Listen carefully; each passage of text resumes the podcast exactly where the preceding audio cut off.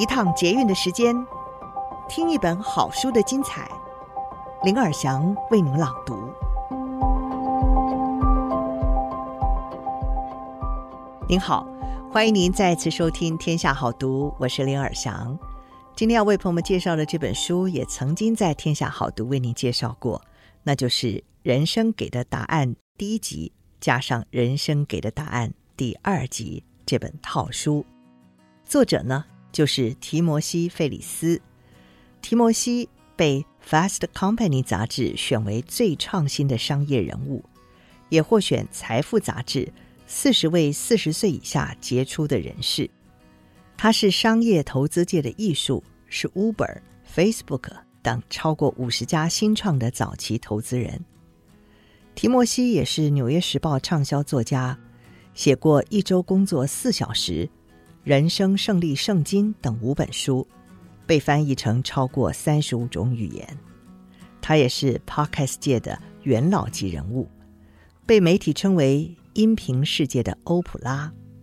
他的 Podcast《提摩西·费里斯秀》连续多年霸占 Apple Podcast 排行榜第一，更是史上第一个下载破亿的商业访谈类 Podcast。目前下载量已经冲破了九亿。他在普林斯顿大学担任创业课程的客座讲师长达十年，也是起点大学的教学人员。提摩西经常到全球最创新的组织演讲，包括 Google、麻省理工学院、哈佛商学院、Nike，还有 CIA 美国中情局、微软等等。他还有很多神奇的成就，是 Tango 金氏世界的纪录保持人。也是武术冠军，还会说五国的语言呢。今天我们的书斋是提摩西·费里斯对全面启动黑暗骑士黎明升起恋下五百日的影星乔瑟夫·高登·李维的提问。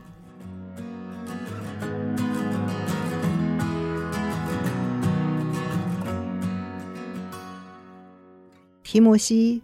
问影星乔瑟夫·高登·李维有没有任何失败或看起来失败的经验，成为后来成功的垫脚石？有最喜欢的失败经验吗？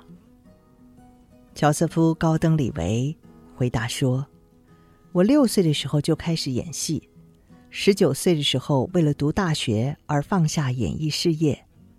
等我想重回演艺圈的时候，却一直找不到工作。”长达一整年，每次试镜都失败，那是一段很痛苦的时期。我曾经想象自己永远没有办法在演艺圈工作了，这样的想法让我非常恐惧。我思考了很久，自己到底害怕什么？就算永远接不到戏，我又有什么损失呢？我本来就不喜欢浮华炫目的好莱坞啊，所以原因不是这个。我当时也不怎么在乎别人对我演出的作品有什么看法，我只是很享受演戏，我享受创作的过程。然后我发现，发挥创意并不需要等到别人给我工作，我必须要靠自己。我有一个心法，每次需要鼓励的时候，我都会对自己说：“按下录影，hit record。”小时候，我常常玩家里的摄影机，按下那个红色的 record 按钮，这就好像宣示了我做得到。我自己学会影片剪辑，开始创作短片、歌曲和故事。我哥哥帮我设了一个可以上传作品的网站，名叫做 Hit Record，那是十二年前的事了。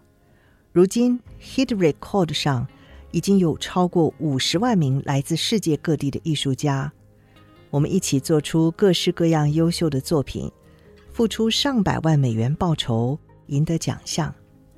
但是在我眼里，这个平台的核心还是对创作的纯粹热爱。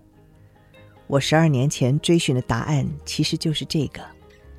在我陷入绝望、自暴自弃、不断失败的那段日子。提摩西再问：“如果可以在任何地点放广告看板，内容不限，你想在上面放什么呢？”乔瑟夫·高登·李维回答说：“我的好朋友曾经说：“说自己不是怎么样的人很容易，说自己是什么样的人却很难。”换句话说，你可以不断地贬低别人，但就算你说的对，谁在乎呢？批评别人谁都会，与其批评，不如自己做点有益的好事。提摩西再问：感到超载或无法专注的时候会怎么做呢？利维回答：我喜欢写作，在我人生的不同阶段，我写日记的频率不同。但我总是会写，尤其是有事情困扰我，想要理清头绪的时候，我会坐下来描写自己的处境，打出完整的句子，想象这是要写给别人看的，即使我从没给别人看过。因为要跟读者说明所有背景知识，我在写作的时候需要拆解事件的始末，交代一切的细节。过程中有时会得到新的答案或结论，就算没有，通常也能够让我的思绪更清晰，呼吸更平稳。提摩西最后也同样的问了这一道题：对即将进入社会、聪明又有抱负的大学生有什么建议呢？乔瑟夫·高登·李维这位电影明星是这样回答这道问题。我在前面的问题已经稍微回答了这一题，但如果是想进入演艺圈的读者，我的建议是先想清楚自己真正的动机，完全诚实地问自己想追求的是什么。名气很诱人，我们都喜欢看麻雀变凤凰的故事。